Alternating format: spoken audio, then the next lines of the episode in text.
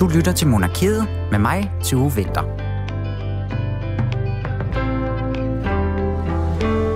Det strømmer heldigvis allerede over med forskellige markeringer af dronningens 50-års regentjubilæum, der altså skal finde sted her til januar. Og det regentjubilæum, det bliver altså også omdrejningspunktet i dag i Monarkiet her på Radio 4, som det nu er blevet tid til. Fordi at i dag, der skal vi tale med om en portrætbog om majestaten, som forfatter Thomas Larsen står bag. Han har gennem interviews med personer, der kender dronningen, enten på sådan et professionelt plan eller et mere personligt, tegnet et portræt af regenten, hvor man altså blandt andet får indtryk af, hvordan det vil være at være en del af dronningens inderste vennekreds. Så har Roskilde Domkirke også taget forskud på festlighederne, fordi at de har her den første søndag i advent hængt et antipendium op, der altså det her tekstil, der dækker alterbordet. Det blev lavet af dronningen og hendes mor. Og det lyder jo umiddelbart meget tilforladeligt, men det her stykke stof, det har altså siden 70'erne voldt både kongefamilien, Statens Kunstfond og så også Roskilde Domkirke en del problemer, når det tidligere er blevet taget i brug. Hvad alt det, det går ud på, det folder kunsthistoriker øh, Philip Pil ud for os inden så frygtelig længe. Men ganske som vi plejer, så står Julie Lindhardt Højmark altså klar til at vende lidt andre nyheder med mig allerførst. Velkommen til Monarkiet.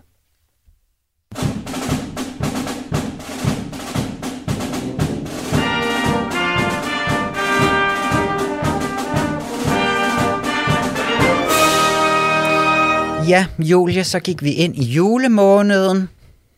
Hvor er det skønt. Ja, det skal ikke handle så meget om jul i dag. Så meget, jo. men lidt senere. Nej, det, det synes jeg faktisk ikke er i Nej, jamen altså, du må vente til slutningen af programmet. Så må du sætte dig ud ja, okay. og spise en, en pebernød, mens jeg snakker med nogle spændende mennesker, ikke? Jo, tak. Det vil jeg vælge at gøre så. Men allerførst, så synes jeg lige, at vi skal runde lidt andre ting, der ikke har noget med jul at gøre, der ikke har så meget med regentjubilæum at gøre. Fordi at verden yes. går jo alligevel sin vej. Utrolig nok. Utrolig nok, sku, ja. Det er vildt nok. Ja. Og hvis man har fulgt med monarkiet her de sidste par gange, så har vi jo øh, på en eller anden måde blevet blandet lidt ind i en følgetong omkring mandejagt uden kvinder, ikke? Ja, det er altså også en frygtelig ballade, men det er jo de her kongejagter, som, øh, som kongehuset afholder øh, hvert år, hvor der øh, indtil videre, altså på de to kongejagter, som indtil videre har fundet sted, ikke har været en eneste kvinde med. Mm.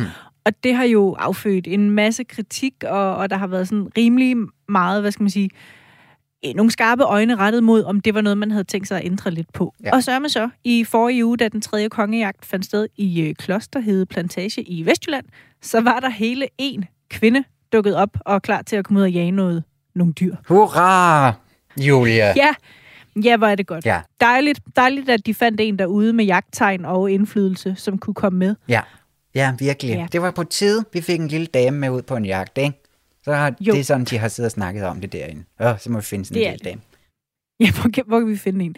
Og, øh, og ret skal være ret her. Øh, det er på grund af øh, BT, at vi nu kan, kan sige, at der er en med, fordi de var med ved jagten og har øh, lavet en artikel og lagt et billede ud af gæstelisten, som ellers ikke er offentligt tilgængelig. Eller, det er den jo så, men, men jeg kan ikke gå ind på Kongehusets Nej. hjemmeside og finde den.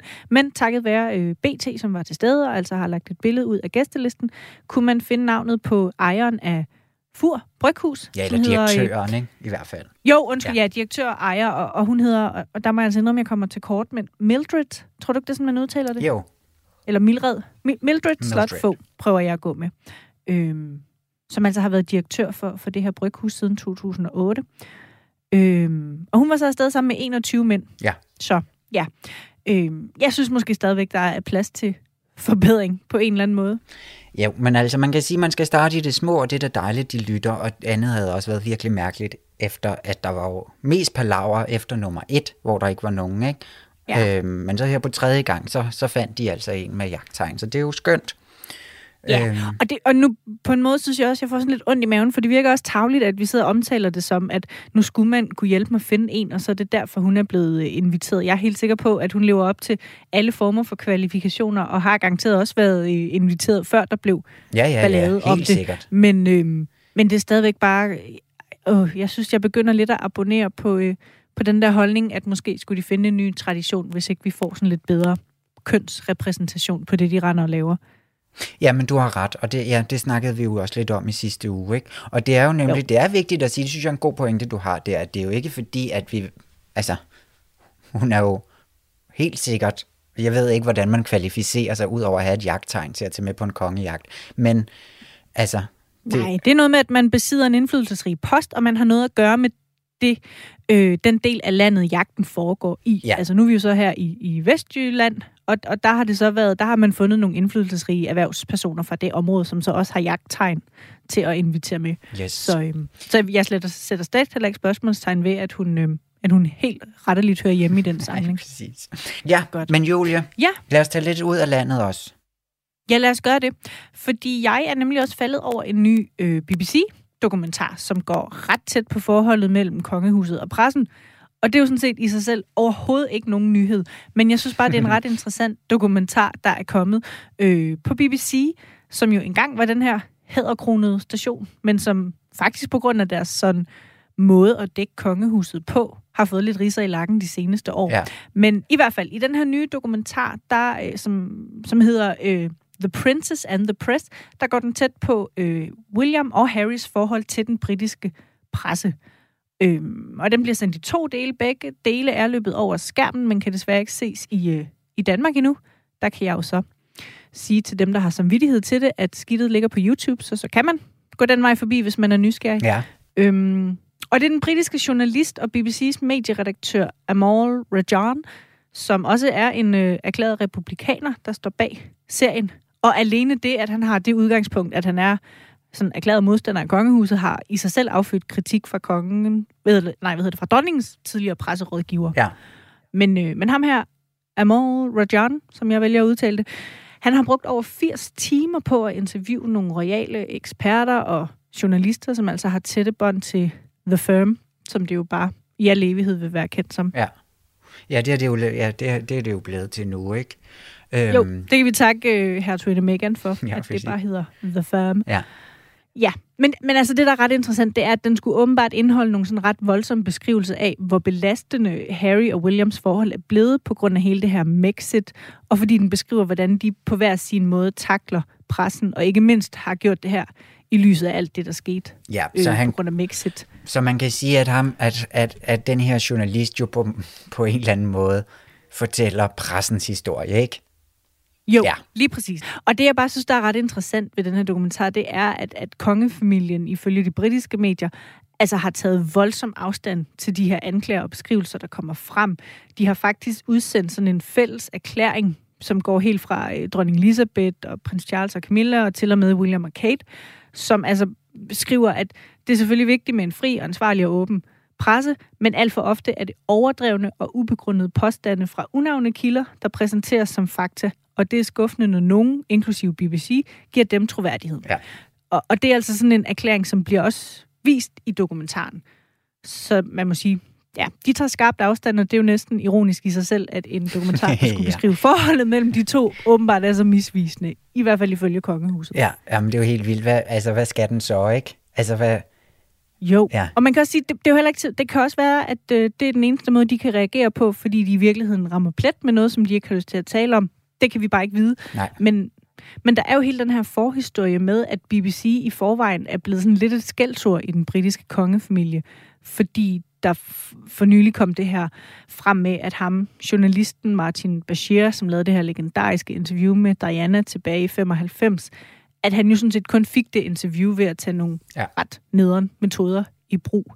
Og, og det var altså så voldsom en afsløring, at direktøren for BBC måtte undskylde for det, og prins William var i den forbindelse ude at sige, at, at han synes virkelig, BBC har, har svigtet, fordi hele den her sådan ja, hele deres svigt bidrog til, at Diana havde den her frygt og paranoia omkring medierne. Mm. Øhm, så, så i forvejen er BBC ikke nogen, der har en stor stjerne hos familien lige for tiden. Nej, og det har de jo ellers været længe. Altså man kan sige, det har været deres lidt et, et fast holdepunkt i den britiske mm. presse, ikke? fordi at, at det ikke er så tabloid, som det måske ellers nemt bliver derovre. Netop. Men, det her, men sådan en dokumentar taler jo direkte ned i, i det tabloide igen. Ikke? Det jo. synes jeg er et spændende redaktionelt valg af BBC at lave, sådan set. Ja, også fordi det er igen det her med, jamen, hvor meget troværdighed kan man tillægge øh, folk, som i går så en kun dækker kongehuset, men ikke måske altid ved med sikkerhed, hvad det er, de videregiver. Man kan jo godt have alle mulige, øh, som, som journalist, have alle mulige kilder, som fortæller en noget, og det er man jo selvfølgelig tit nødt til at basere ting på. Men igen, det er, det er så død interessant med de her dokumentarer, fordi ja, de kan være med til at måske at tegne et billede af noget, men det kan vel aldrig være den fulde sandhed, man får frem, tænker jeg. Nej, det er vildt nok. Det er en spændende... Jeg synes, det, det er alt det rundt om, der er mest interessant på en eller anden måde, ikke? Ja, ja. jo. Ja, skal vi lige øh, hurtigt her til slut også øh, runde, at, at dronning Elisabeth jo har tabt noget land, om man vil. ja. ja. Ja, lad os gøre det. ja, ja, det går altså ikke kun fremad for, eller det har det jo ikke gjort i mange år, for, for landbesiddelse. Nej, nej det, det er selvfølgelig, det er, det er en forholdsvis alvorlig sag jo sådan set. Men Barbados, de har altså taget afsked med dronning Elisabeth jo, ikke? Jo. Ja, og så nu er de altså blevet øh, helt selvstændige, stort set. De er i hvert fald uden det her konstitutionelle monarki, som, øh, som dronning Elisabeth jo så har været overhovedet for. Og nu har de fået sig en præsident. Mm, ja. Den første nogensinde. Simpelthen. Ja. Så dejligt for dem. Ja. Nu er de jo så simpelthen blevet den her selvstændige republik, der jo så stadigvæk øh, befinder sig midt i, eller det her Commonwealth-fællesskab, ikke? Jo, det er jo det, de så stadigvæk er en, en del af, som er den her sammenslutning mellem Storbritannien og øh, godt 50 andre stadier, som så i overvejende grad er tidligere britiske kolonier. Ja. Men nu er det altså farvel til, til hende som statsoverhoved for Barbados. Ja, og det har jo været sådan en tendens, der har kørt gennem mange år sådan set, at, at de her mindre østater, hvor der har været altså, kæmpe slaveri, og altså det er jo frygtelig historie, hvordan at Storbritannien ligesom sådan har udnyttet de her steder, ikke? har trukket sig, og jo. de gør det sådan løbende, så det er heller ikke sådan kommet som noget chok fra kongefamilien. Jeg tror ikke, at de står grammer sig. Nej, nej, man må håbe, de har større problemer at tage sig af lige for tiden. Ja, præcis. Og prins Charles var altså med til hele den her ceremoni, der blev holdt på Barbados, hvor også Rihanna, hun blev altså nationalhelt i staten. Det kan man jo også lige få med, sangerinde Rihanna. Ja, ikke? ja tillykke til Barbados. Det, det er lidt overraskende, at du af alle mennesker ønsker dem tillykke med, at de er sluppet af med deres øh, monark. Jamen, jeg synes måske, det er fint nok, når det er sådan en gammel kolonistat, og der er, der er nogle lidt, øh, nogle lidt brødne, lidt brødne historier omkring det. Så, så godt for dem, vil jeg sige. Ikke? Og dronning Elisabeth, hun har rigeligt at tage sig til, tror jeg. Ja, Monique. Tak skal du have, Julie. Selv tak.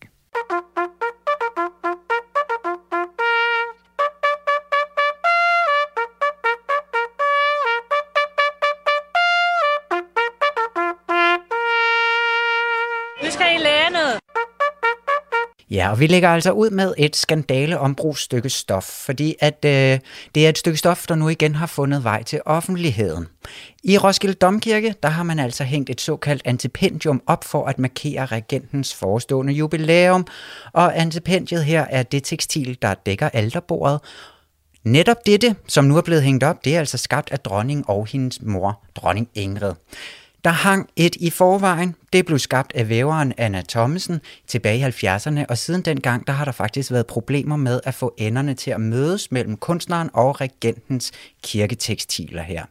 Det er en værre sag, og den skal du, Philip Pil, hjælpe os med at redde trådene ud omkring Velkommen til monarkiet. Tak. Du er kunsthistoriker, og så er du altså ved at skrive en bog ja. om netop øh, væveren og kunstneren Anna øh, Thomsen her. Så du du må vide noget om denne sag. Ja. Yes, fordi at nu hænger det her antipendium altså i kirken igen, og det har det gjort, gjort to gange før, og det skal vi nok vende tilbage til. Men allerførst, så synes jeg lige, vi skal mm-hmm. tage tilbage til 70'erne, hvor at øh, det her, yeah. det, det starter. Ikke? For hvad er det, som Anna Thomsen her, hun laver til Roskilde Domkirke? Ja, altså Anna Thomsen får i 1975 øh, tildelt opgaven at lave øh, tekstiler til alderet i Roskilde Domkirke. Og det bliver hun færdig med i 77, hvor de indvies. Og det er nok det er vigtigt, at man forstår, at det er et tredelt værk, hun ligesom laver. Hun laver det gulvtæppe, der ligger foran alderet i en halvcirkel, hvor man har det her øh, mønster i, øh, i blåt og hvidt og grønt. Og så laver hun altså også det såkaldte antipendium, altså det tæppe, der hænger på selve alterbordet, samt øh, det stof, der beklæder det, man kalder knæfaldet, altså de hønder, kan man sige, som man knæler på, når man øh, går til nadver. Ja. Og det er altså de her tre dele, som Anna Thomsen laver i 70'erne. Ja, og dem får hun lov til at lave af den her kirke, der er en masse råd inden over, og hvordan og hvorledes hænger ja, det sammen, altså, det er øh, Anna Thomsen får opgaven tildelt af øh, Kunstfonden, som betaler øh, Anna Thomsen for at væve de her tekstiler. Og øh, der er også det, der hedder det særlige kirkesyn indover den gang. Øh, det er altså en, øh, hvad skal man sige, opsynsmyndighed, man har med øh, særlige øh, kirker, som har national værdi. At der er et opsyn med, hvad man ligesom propper ind af inventar, hvad man tager ud. Ja. Og øh, menighedsrådet er selvfølgelig også med ind over dengang. Og det skal selvfølgelig godkendes i alle tre instanser. Det bliver det også, som sagt, så indviger man øh, Anna Thomasens tekstiler i 1977. Ja. Og nu kan vi ikke lade den ligge længere, fordi at vi bliver nødt til at bringe kongehuset ind i det her. Hvorfor er dronningen ja. en del af den her snak om Anne Thomsen? Ja, altså allerede et år efter, at det indvidede, altså i 1978, der bliver Anna Thomsen inviteret til at komme til øh, Domkirken, og da hun møder op, møder hun, øh, der er nogle fra menighedsrådet, og så er der altså, at dronningen også til stede. Øh, og dronningen vil gerne snakke med Anna Thomsen om, at hende, øh, at dronning og dronning Ingrid altså har lavet det her øh, antipendium, som de godt kunne tænke sig at komme op i stedet for Anna Thomsen. Ja. Men det siger Anna Thomsen altså nej tak til, fordi hun argumenterer for, at hendes tre forskellige tekstiler udgør en enhed alt til sammen. Altså, øh, Anna Thomsen argumenterer for, at hendes samlede værk, som består af alle tre dele, forvanskes, hvis man, hvis man øh, udbytter hendes alter øh, tæppe eller antipendium med dronningen. Ja. Så Anna Thomsen står på sin ret øh, som kunstner og siger, at øh, de kan ikke hænge dronningens tæppe op. Hvordan reagerer kongehus på det her? Ved man noget om det? Nej, altså umiddelbart kommer der ikke nogen sag ud af det overhovedet. Øhm, man kan sige, at de skriftlige kilder, jeg har på det, er en kopi af et brev, som Anna Thomsen skriver til en ven øh, bagefter, fordi hun gerne vil fortælle om, om begivenheden, men hun skriver altså i fortrolighed til den her øh, ven. Og det vil sige, at der sker ikke noget i øh, 10 år. Øh, først øh, 10 år senere, i 89, kommer det til offentlighedens kendskab, fordi at Anna Thomsen åbenbart får nys om, at man i Roskilde Domkirke har lavet en prøveophængning af dronningens antipendium, altså i 89. Ikke? Jo. Øhm, jo, så dronningen og, og hendes mor, dronning Ingrid, de har siddet helt i hemmelighed og, og broderet og syet videre på, på det her antipendium, eller? De har i hvert fald arbejdet altså, de mødes første gang med Anna Thomsen, eller dronningen mødes med Anna Thomsen i 78, øh, hvor det efter sine skulle have været nogenlunde færdigt, øh, det her anti, dronningens antipendie. Ja. Øh, men der sker altså ikke noget med det før i 89, hvor man så laver en prøveophængning. Men det kommer altså Anna Thomsen for øre, at man har lavet den her prøveophængning, og øh, hun skriver rundt til de forskellige instanser, der ligesom har godkendt hendes øh, arbejde, og har altså også adgang til medierne, øh, så det bliver en sag i øh, medierne her i 89, slutningen af 89. Ja. Det. Ja, og der bliver hun jo faktisk, øh, hvad hedder sådan noget, hun bliver bakket op, så vidt jeg har kunne forstå, ikke? Ja, alle de instanser, der ligesom har givet godt lys til at lave Anna Thomasens udsmykning, bakker hende op og siger, at, øh, de er, at hendes udsmykning er har stor kunstnerisk værdi, og er og det her, den her pointe med, at de tre dele udgør en samlet helhed, og at det ikke giver mening at tildække den ene øh, del af det, altså alter tæppet. Ikke? Nej, og der kan jeg jo godt blive og sådan lidt... Thomas, altså, hvordan... Altså, herre Gud, hvis du har en dronning, der står og siger, må jeg gerne dække jeres alter til? Hvad, altså, hvorfor er det, at hun oponerer sådan? Det er der jo nok flere grunde til. Øh, først og fremmest kan man sige, Anna Thomasens argument er, at hun har skabt en kunstnerisk helhed, som du ikke, og hun har også ophavsretten på sin side til at sige, at øh, du, kan ikke, du må ikke ændre på den kunstneriske enhed. Enten må du fjerne det helt, eller også skal du bevare det, som det er. Ja. Øhm, så man kan sige, der er sådan en ophavsretsmæssig øh, pointe for Anna Thomsen. Nummer to er jo nok, at dronningens antipendium ser voldsomt anderledes ud end Anna Thomasens øh, ensfarvede tekstil gør. Ikke? Jo. Altså, det er ikke, man lægger ligesom mærke til, at det er noget meget andet, der hænger op på alderet øh, lige pludselig, og som ikke spiller sammen med øh, gulvtæppet øh, foran og, og knæfaldet. Ikke? Nej. Og nummer tre, kan man sige, at Anne Thomsen var øh, som person, altså hun var kommunist, og hun har nok ikke haft nogen særlig veneration, hverken for kongehuset eller for folkekirken som institution, så hun har ikke følt, at hun skulle øh, bøje nakken, eller hun har ikke følt det som nogen ære og skulle på en eller anden måde hænge sammen med dronningen. Mm-hmm. Nej. Fordi at det her, det bliver jo så en stor sag, og det kom jo ikke op. Altså, det kom jo ikke permanent op, dronningens antipendium her. Hvordan reagerer kongehuset på altså, det her? Tilbage, tilbage i 89, øh, der øh, kommer det aldrig op. Altså, der er kun tale om en prøveophængning, men det kommer aldrig op og hænge for læng- i længere tid. Og i starten af 1990 øh, tilkendegiver hoffet, at man opgiver projektet. Okay. Øh, og så skulle man ligesom tro, at den sag var ude af verdenen. Ikke? Jamen det er det jo ikke, for det kommer jo op flere gange. Og det kommer blandt andet op i forbindelse med dronning Ingrids død i 2000, og så kommer det også op til kejserindes øh, Dagmars øh, genbegravelse i 2006. Og der opstår de her ophavsmæssige, eller hvad hedder det, altså ophavsrettighedsmæssige Konflikt. ting igen, ikke? Ja. Ja. ja. Altså i 2000, som du siger, så kommer det op til dronning Ingrids øh, begravelse, og der kan man sige, der klager Anna Thomsen også til kirken og siger, hvad, hvad har I lavet her? Men det når, så vidt jeg husker, ikke ud i offentligheden øh, der i 2000. Men så i 2006 bliver det, som du nævner, brugt igen til kejserin Dagmars øh, genbegravelse, hvor at det kommer op en gang til, og det vil sige, at man har dronningens stipendium oppe, og så har man lagt et andet stykke stof eller gulvtæp ud over Anna Thomasens øh, altertæppe, altså det, det stykke på, på gulvet, altså tekstilet ja. på gulvet, men man har ikke dækket knæfaldet til. Så det vil sige, at der er stadig en del af Anna Thomasens værk synligt, og derfor øh, har på det tidspunkt hendes mand, Erik Thomsen, mulighed for at sige, at man krænker Anna Thomasens øh, ophavsret ved at vise øh, at der kun er en del af værket tilgængeligt. Altså man skulle dække alle tre dele til, hvis man ikke ville, øh, hvis man for ikke at krænke Anna Thomsens ja. ophavsret. Ja, for, ophavsret. ja, fordi nu hænger det jo så igen, ikke? Tror du, at ja, der... dronning, nu, er, nu er dronningen an, antipendium kommet op igen. Ja, nu hænger det der, og i, øh, i Roskilde Domkirke meget rødt i forhold til det andet. Tror du, der ja. kommer det samme efterspil denne her gang?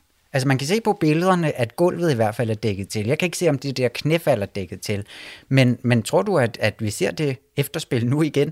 Det kommer jo det kommer an på, altså nu er Erik Thomsen også død, men øh, hendes børn lever jo stadigvæk og har opdragsretten til Anna Thomsens øh, værker, så de vil i, øh, altså teoretisk godt kunne øh, brokke sig og sige, at øh, nu er den gal igen. Og ja. man kan også sige, det hvis, altså, hvis kirken ikke har dækket det til, ikke har dækket det hele til, husker de også dårligt. Fordi altså tilbage i 2006, hvor det igen bliver en sag i medierne, og man kan sige, alle, der udtaler sig og har en holdning til det i medierne af fagpersoner, bakker Anna Thomsen øh, voldsomt op. Mm. Øhm, og kirken kommer også til sidst med en undskyldning og siger, øh, direkte til, til Erik Thomsen og siger, at det var en fejl, og det skal ikke ske igen. Ja. Så de husker dårligt, hvis de, hvis de endnu en gang øh, ikke ligesom er med på, at de så skal de dække hele Anna Thomasens værk til. Ja. Vi må håbe, at de husker det, eller i hvert fald, at de øh, på en eller anden måde er bevidste om det. Tusind tak, Philip Pil, fordi at du lige vil være med her til at, at snakke om det her stykke klædestof i Roskilde Domkirke. Det var så lidt. Vil de have en pude i ryggen?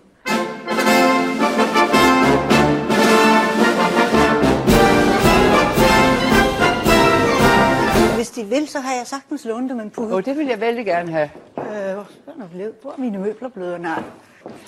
Jeg Men tror- lad os bare sige, jeg det tror, meget vi- nødt at sidde på en pude. Hvis Jamen, det er bestemt ikke Og jeg det er til ryggen, vi det er tænker. simpelthen for... At- tusind tak. Jeg synes, det kunne, jeg kunne se, at de følte dem lidt langt tilbage. Det er rigtigt nok, øh, men jeg troede, jeg skulle sidde på en pude. Det Nej, nej, nej, nej, nej, nej, nej.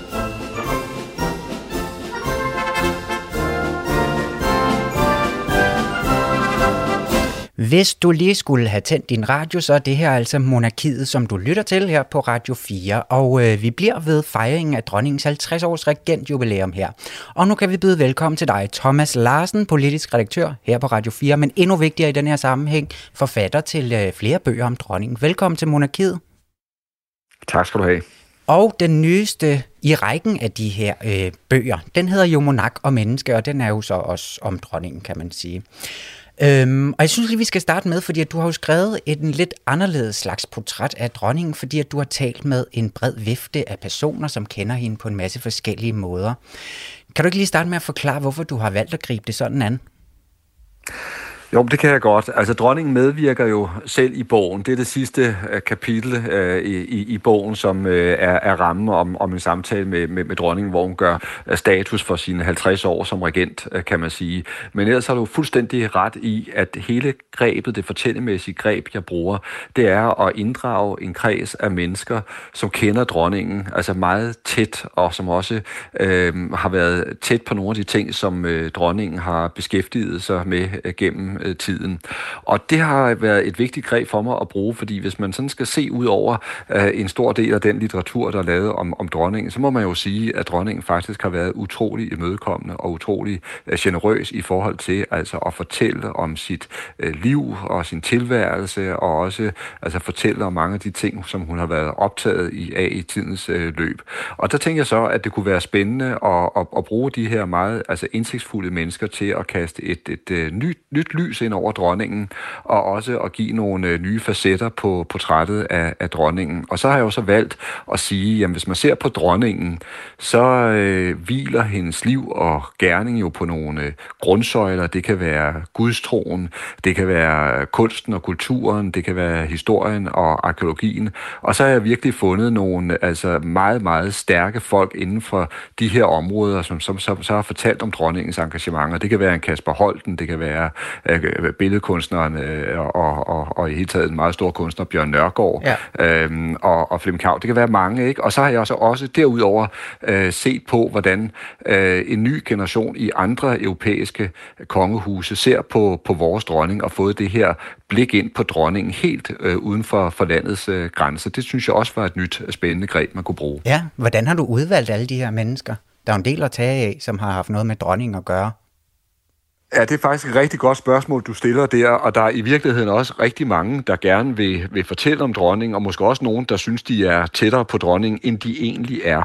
Og der har altså en stor del af mit arbejde bestået i at finde de mennesker, der virkelig altså er tæt på dronningen, og som kan sige noget, noget, noget, noget spændende og tæt øh, om hende til, til sådan et portræt, der, der folder hende ud ja. i, i, i fuldt format. Øh, og det var rent faktisk noget, jeg har arbejdet på i, øh, i, i, lang tid, øh, et par år, med at gå og finde ud af, jamen, hvad var det for nogle folk, som man skulle, øh, man skulle øh, kontakte. Og det, der skete, hvis jeg sådan skal helt ned i maskinrummet, du gerne vil, vil høre det, ja, det var, at jeg lavede simpelthen en, en liste. Ja, jeg lavede en liste, og, øh, og, og så var jeg så heldig, at jeg fik et et møde med dronningen, hvor jeg så lagde, kan man sige, de her øh, forskellige navne øh, frem, og det viste sig heldigvis, at jeg havde ramt øh, ret godt øh, plet, hvis jeg må sige det. Ja. Og, øh, og derfra så, øh, så fik jeg i virkeligheden mulighed for at, at, at kontakte de forskellige. Hvordan havde dronningen det med, hvis du kom der og øh, fremlagde en liste for hende, som øh, du skulle sidde og snakke om hende med bag hendes ryg, hvor hun ikke skulle være til stede på den måde? Jamen det har hun helt fra starten været altså helt øh, tryg ved, og jeg tror også, hun synes, at det var et øh, altså det var spændende fortællemæssigt greb at, at, at, at bruge, og jeg tror også, at hun reelt selv har været altså spændt på at høre, hvad, hvad folk de har sagt øh, om hende, også ja. fordi det er nogle øh, folk, som hun selv sætter højt, og, og som hun har arbejdet sammen med i, i nogle øh, sammenhænge, ikke? Og, og andre har jo været også nogle af hendes aller nærmeste veninder, som jo faktisk ikke tidligere har sagt noget om hende i, i, i, øh, i offentligheden. Ikke? Og det er jo hendes øh, to meget nære veninder, Birgitta Hillingsø og også Marianne Haslund Christensen. Det er faktisk første gang, at de har udtalt sig øh, sådan i, i dybden om deres øh, venskab, meget lange venskab med dronningen. Ja, og dem vender vi også stærkt tilbage til lidt senere, men jeg kunne godt tænke mig lige at starte med de her, som du også selv nævner, de andre kongelige, der har været øh, med i bogen her. Det er blandt andet kongen af Holland, ham øh, Willem Alexander, og så er det kronprins Håkon af Norge og kronprinsesse Victoria af Sverige. Øhm, hvordan beskriver de så hende? Nu sagde du også selv, at det var et nyt øh, greb på hende. Hvordan beskriver de hende som, øh, som dronning? Det, der har været den helt store øh, overraskelse øh, for mig, og, og, og, og, og ligesom kom, kom på tæt hold af i forbindelse med arbejde, det er jo i virkeligheden, at der er en, en ny generation af, af kongelige, øh, som ser øh, vores dronning som et forbillede. Øh, de, øh, de, de ved, hvad hun foretager sig, øh, de følger hende, øh, og de har en øh, kæmpe øh, respekt øh, for hende. Og det er jo simpelthen også fordi, at hvis man ser på det danske kongehus fra andre lande, så er det en succeshistorie. Altså det er lykkedes dronning i løbet af 50 år at have en, en konstant og tæt og nær dialog med, med, med befolkningen. Øh, hun har fået øh, placeret kongehuset i pagt med, med samtiden, øh, kan man sige. Og det er jo selvfølgelig noget, de tager bestik af i de andre kongehus, fordi jeg skal helt sige, det er ikke en given sag, at et kongehus i vores dage har succes og er, bliver opfattet som en naturlig del af, af samfundet. Og der er udmærket det danske kongehus så på mange måder ved at være så stærkt forankret. Så det følger de, og, og det, der også var virkelig interessant at, at, at finde ud af, det er jo, at nogle af dem, de følger ikke bare dronningen på, på afstand. Altså, de, de er i tæt kontakt med dronningen, og de bruger hende jo reelt også som en form for rollemodel, og også som en mentor, ja. som de spørger til, til råds. Det, det, var, det var nyt for mig. Altså, så det er dit indtryk, at hvis de står i nogle øh, problematikker, altså, så kan de godt ringe til dronningen og, og få noget hjælp? Ja, ja, og de kan i hvert fald få altså en, en rådgivning, som er ærlig og som er uh, direkte, og det siger kronprins Håkon jo også i, i bogen. Han siger jo meget uh, klart, at der er ikke ret mange, der står i hans helt unikke og særlige position. Der er ikke ret mange, han kan dele sine tanker med. Men det kan han gøre i, i forhold til, til dronning Margrethe, og så siger han også, at han får klar besked. Hun er jo tydelig, dronning Margrethe, som han udtrykker det. Ja. Og det skal man også forstå på den måde, at hun er ikke en, der bare sådan sidder og, og klør dem bag ørerne og og klapper dem på, på skulderen. Hun siger virkelig, hvad hun mener, og, og tror jeg også kommer nogle gange med, med ret kontant rådgivning, og det har hun også gjort i forhold til den hollandske konge. Er det så det, som de sådan betragter som meget for, forbilledeligt? Er det den... Øh, ja, det er det. At de, har, de har enorm respekt for hende. Det kan, ja. det, kan man, det kan man mærke, og det, det giver de også udtryk for. Og det er altså både det her med, at hun har øh, præsteret at få, få kongehuset til at stå så stærkt i sin, i sin øh, samtid, men det er også en respekt for dronningens altså øh, kæmpe viden om øh, historie og om samfundsforhold, hendes evne til at tage bestik af, af tiden.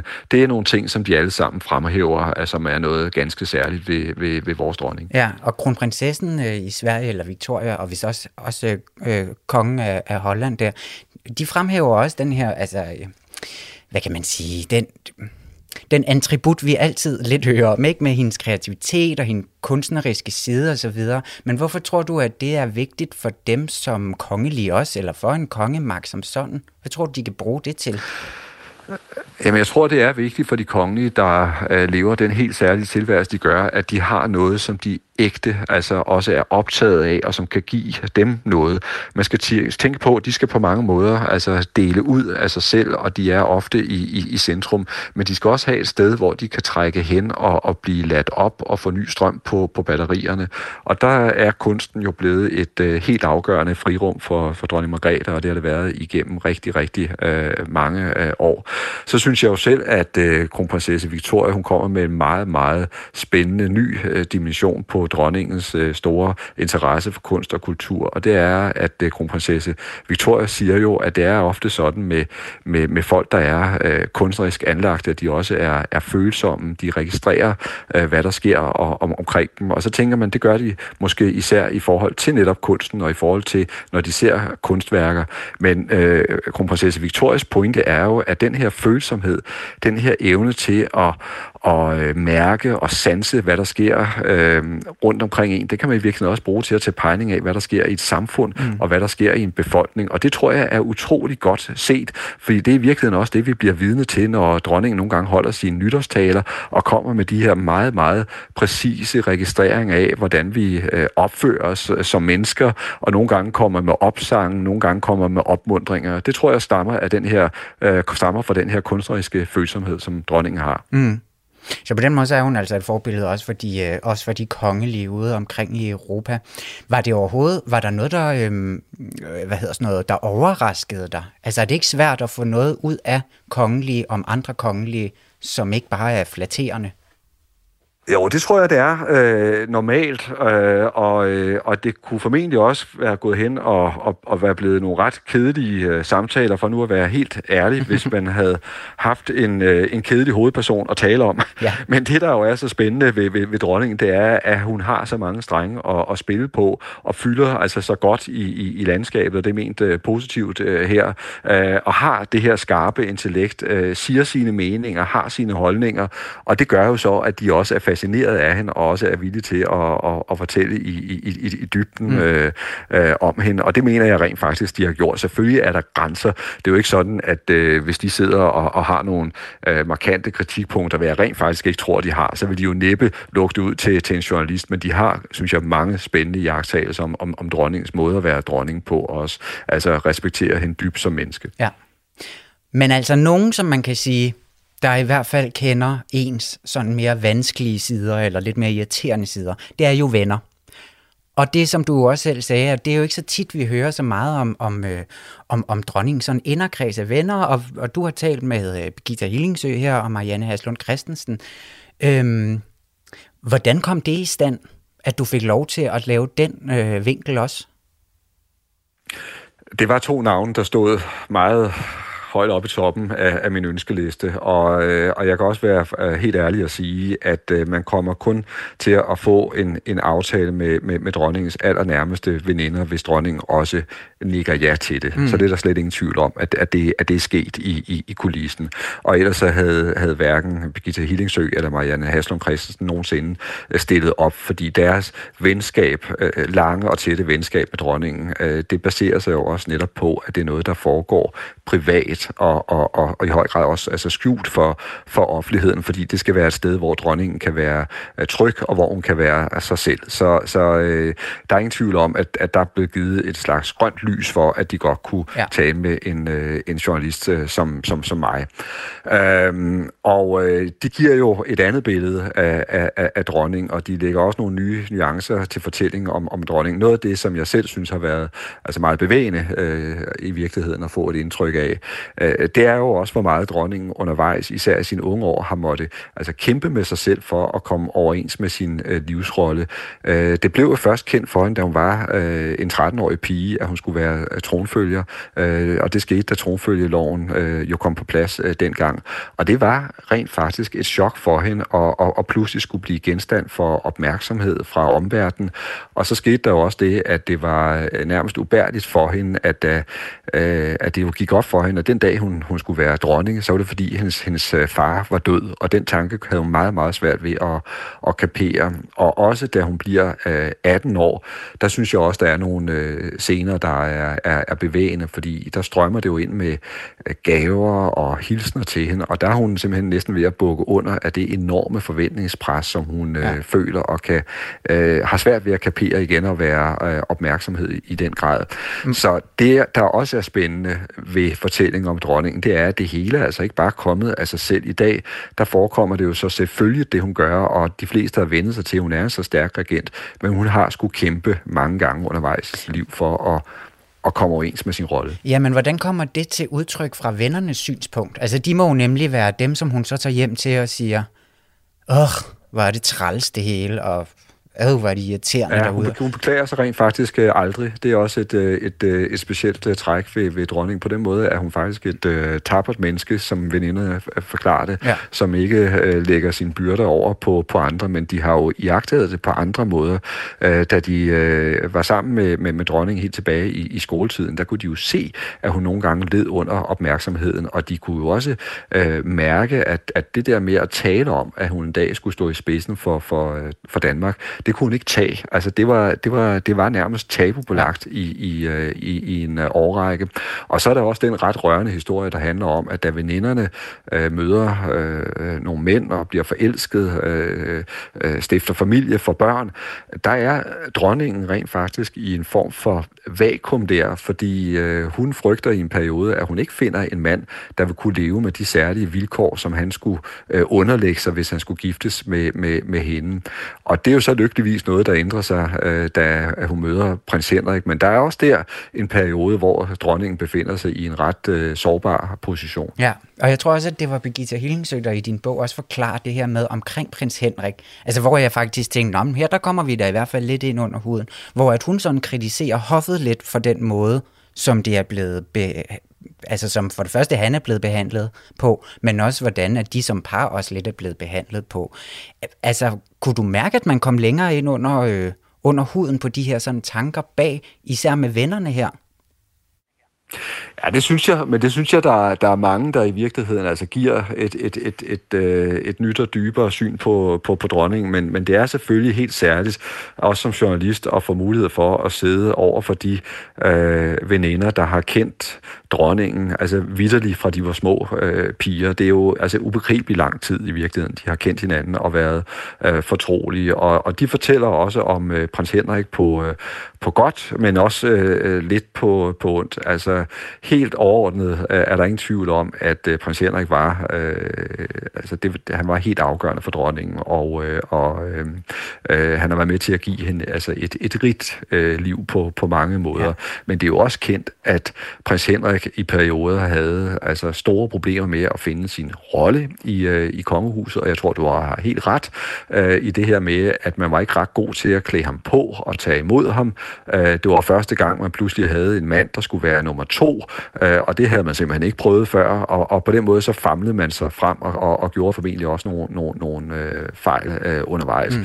Men det må så også sige, synes jeg, at, øh, at prins Henrik jo også begik fejl undervejs, fordi han kunne jo også have valgt at være altså den her dybt, dybt lojale øh, mand, der hjalp sin hustru og var med til at sikre, at hun blev en, øh, en god øh, dronning. Og der øh, skete der jo det nogle gange, at han lavede nogle former for, for, for oprør, som jeg tror, det har været svært for dronningen at, at håndtere. Men jo. altså, hvis vi ser samlet set på det, så har han været med til at give dronningen altså et, et, et, et stort liv og et, og et rigt liv, og han har også været i lange perioder en meget, meget stærk støtte for hende. Og samtidig også, at som man også kan læse i din bog, har de jo så også været, øh, været, altså de her veninder har været en ret stor del af, at de to egentlig kunne komme til at date. Det synes jeg var en meget fin historie, at de har boet hjemme hos Hillingsøerne der, eller prins Henrik har, mens at de har sådan skulle gang med at date ja, derhjemme. Jamen, Jamen, det har du jo ret i, og det er, og det er også noget, som måske ikke? i omverdenen nogle gange undervurderer, altså hvordan det også kan være svært altså, at, at forelske sig og, og, og, og møde et andet øh, menneske og finde ud af, om det, om det holder, om det kan bære, uden at uh, samtlige pressefotografer skal, skal følge med med deres uh, telelinser. På den måde kan det nogle gange være også svært at være i, i det her uh, guldbur, og så må tingene holdes hemmeligt, og de skal skjules, og, og dronningen havde så nogle uh, rigtig gode uh, veninder, der, der kunne holde tæt og som kunne øh, øh, hjælpe øh, med at, at have prins Henrik øh, boende, øh, mens de var helt nyforelskede. Ja, det synes jeg var så fin en historie. Det er virkelig vidunderligt. Sådan generelt kan, du, kan, man, kan man sige noget om, hvordan at, at dronningen, altså hvordan er hun som veninde? Har du fået et indtryk af det? Øh, dybt lojal. Altså, det er virkelig nogle øh, fantastiske venskaber, der, der er, er tale om øh, her, og, og jo helt svimlende, ikke? at de har, altså nogle af dem er, er jo 75 år øh, gamle, de her øh, venskaber, så de, de kender hinanden øh, ud og ind og holdt sammen øh, gennem øh, alle øh, årene, og jeg vil også sige, jeg tror heller ikke, dronningen kunne, kunne fungere i sin rolle, hvis hun ikke havde de her frirum, hvor hun er omgivet af nogle øh, dybt lojale øh, mennesker, mennesker, øh, også som kan støtte hende i, i svære situationer. For eksempel da, da prins Henrik blev, øh, blev syg ikke, og fik øh, dement, øh, demens i, i sine seneste år. Det var en meget, meget vanskelig øh, tid for, for dronning. Og der har hun nogle af de her veninder at, øh, at, at trække på. Men det er også interessant at høre, at der er også et element af ensomhed i en dronnings tilværelse, tror jeg. Det er i hvert fald noget, som begge veninderne er lidt inde på. Ja. En dronning kan ikke øh, dele alt med alle, og heller ikke engang altså sine allernærmeste veninder. Der er nogle ting, som, som kun hun kan bære på, kan man sige. Ja.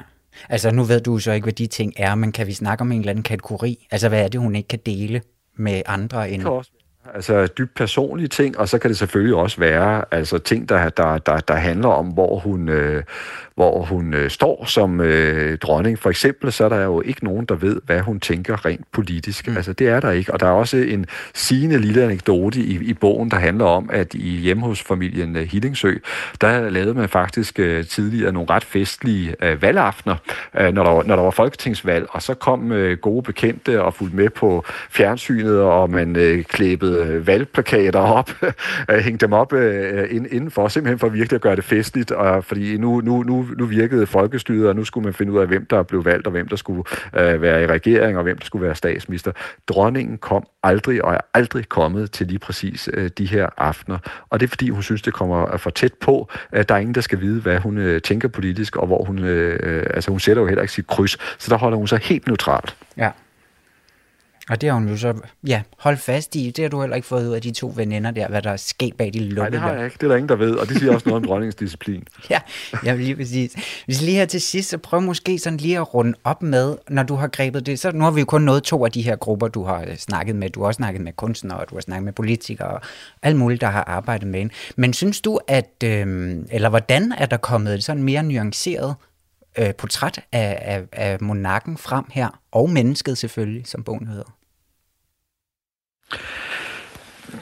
det er jo helt oplagt. I forhold til veninderne, der kommer vi altså tættere på i anførselstegn, end, end, end vi er kommet før, og det synes jeg har været meget altså, spændende at få det her blik på, på, på dronningen. Øh, og så er der også de andre øh, øh kongelige, som, øh, som jo fortæller, hvordan de bliver inspireret øh, af, af han, så det er selvfølgelig øh, nyt i sig selv. Men ellers så vil jeg, vil, jeg, vil, jeg, vil jeg sige, at noget af det, der også er interessant ved, ved, ved dronningen, det er, at øh, selv nogle af de mennesker, som over overhovedet ikke går ind for et kongehus eller et øh, monarki. Øh, for eksempel hvis vi tager den færøske øh, kunstner øh, Trondur Patterson, som jo grundlæggende ikke respekterer, at dronningen skal være hans dronning. Det siger han faktisk direkte i bogen. Ja. Han er en meget, meget stolt færøsk kunstner, og han ønsker et uh, selvstændigt uh, færøsk uh, rige, uh, som skal uh, dybest set også uh, løsrives fra, fra rigsfællesskabet. Men selv sådan en mand, han har jo altså en, en dyb respekt for dronningen, og han føler sig øh, nært forbundet øh, med dronningen, fordi han opfatter hende som et, øh, et kunstnerisk menneske, øh, en kunstnerisk sjæl, som han øh, kan lide at være i selskab med, og som han kan lide at at tale med, og som han har altså en dyb respekt for. Og det er måske også noget, øh, der siger en hel del om den position, dronningen har i, i dag. Altså selv stålsatte republikaner vil, vil, vil gerne være tæt på hende, og vil gerne være i selskab med hende, og vil også gerne høre, hvad hun mener om mange ting. Ja.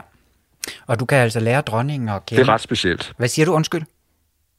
Jeg siger, det er ret specielt ja. i, i virkeligheden. Ja, og du kan altså læse en masse gode, gode anekdoter i bogen, nemlig Monak og Menneske, som du altså har skrevet Thomas Larsen, forfatteren bag, også også politisk redaktør her på Radio 4. Det har vi ikke snakket så meget om i dag, må man sige. Men tak fordi du vil være med, Thomas Larsen. Tak fordi jeg måtte, jeg måtte være med. Så gælder det om at vise, hvor dygtige I kan blive.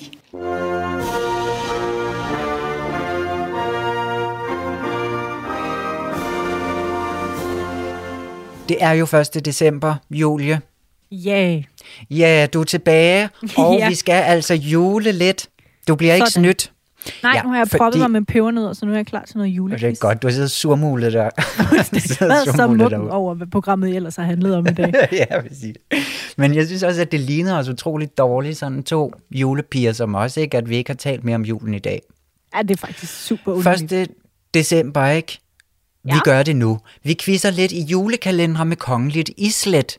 Sådan.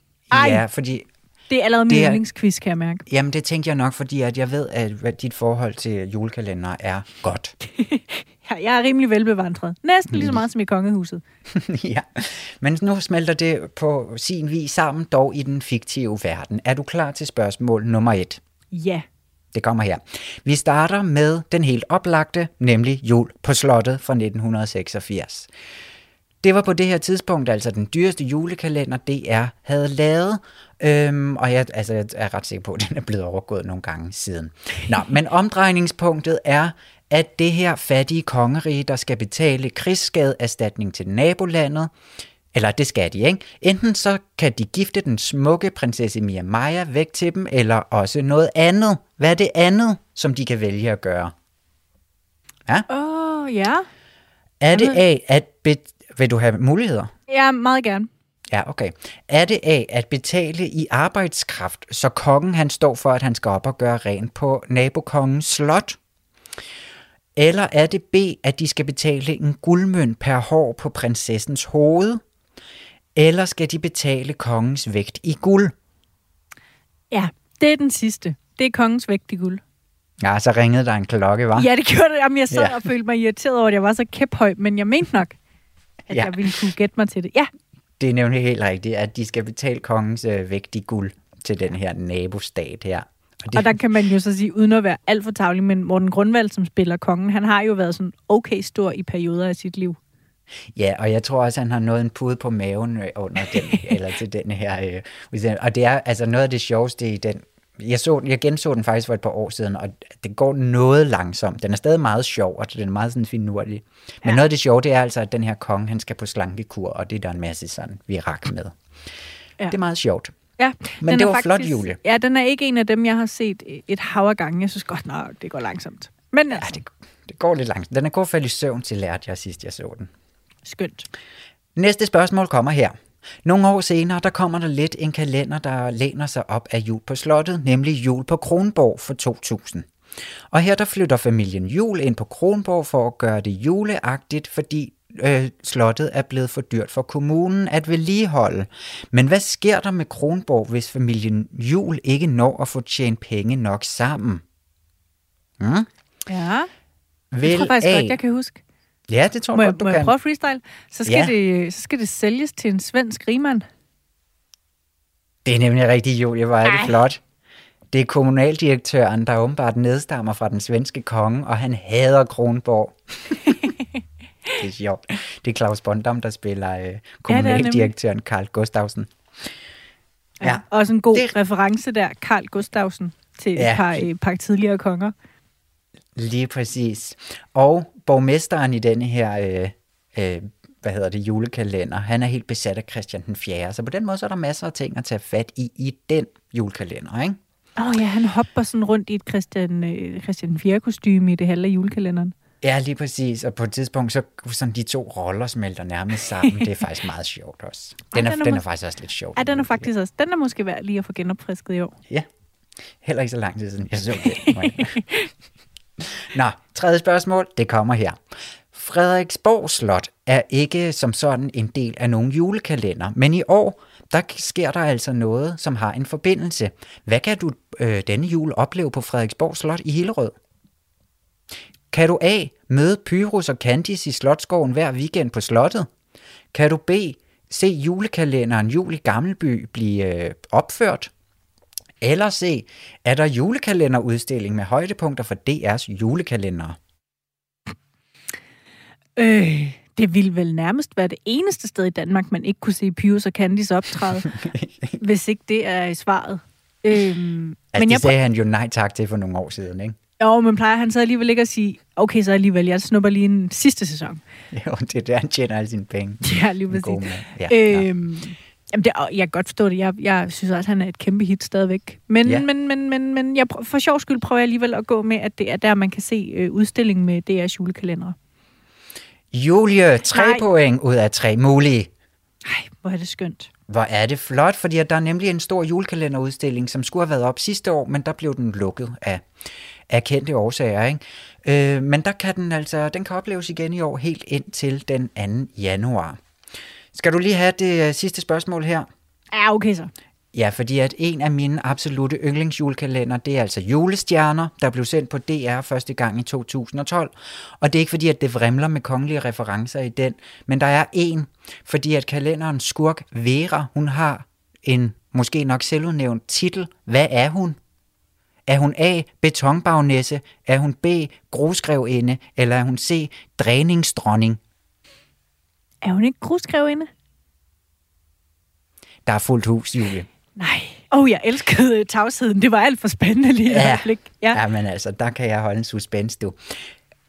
Det er nemlig rigtigt. Det er en vidunderlig julekalender, som jeg altså synes, man skal gå ind og, øh, ind ja, og se, hvis man kan det. Sådan. Ja. Og hun vandt jo faktisk en Robert for den, denne her julekalender, kan jeg også lige sige. Altså, ja, hvem var skuespilleren? Det var Birte Neumann, der spillede, øh, der spillede Vera, og det er, hun er så sjov. Ja, hun er, hun er bare i det hele taget skøn. Jamen, hun Elsker er i det hele taget skøn, og i den her rolle er hun virkelig vidunderlig også. Julie, du må hjem og se julekalendere, fordi at nu skal vi ikke snakke mere monarki for denne her uge, men vi er jo altså tilbage igen i næste uge, nemlig på onsdag klokken øh, 13.05 sender vi. Men nu får du nyheder, og mange tak for i dag.